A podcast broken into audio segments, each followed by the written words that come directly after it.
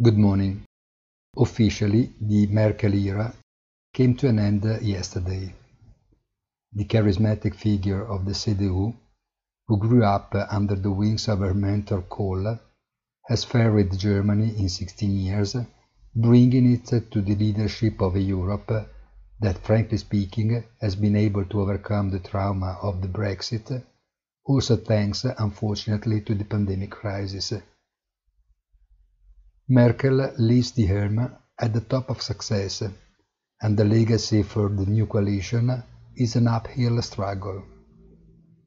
Uphill struggle because Europe will have very soon to get out from the complex revolution of specific ways in the world chessboard, split between the obligations of loyalty to its historical ally, the needs of energy sources available in a completely different place, the increasingly intense business relations with an even more eastern meridian. Financial markets do not reflect these issues, or, if they do, are limited to self-interest with a short horizon. Fluctuations in the currency market continue to remain limited, giving stability to the overall picture. But how long can this situation last? Have a nice day and please visit our site easy-finance.it.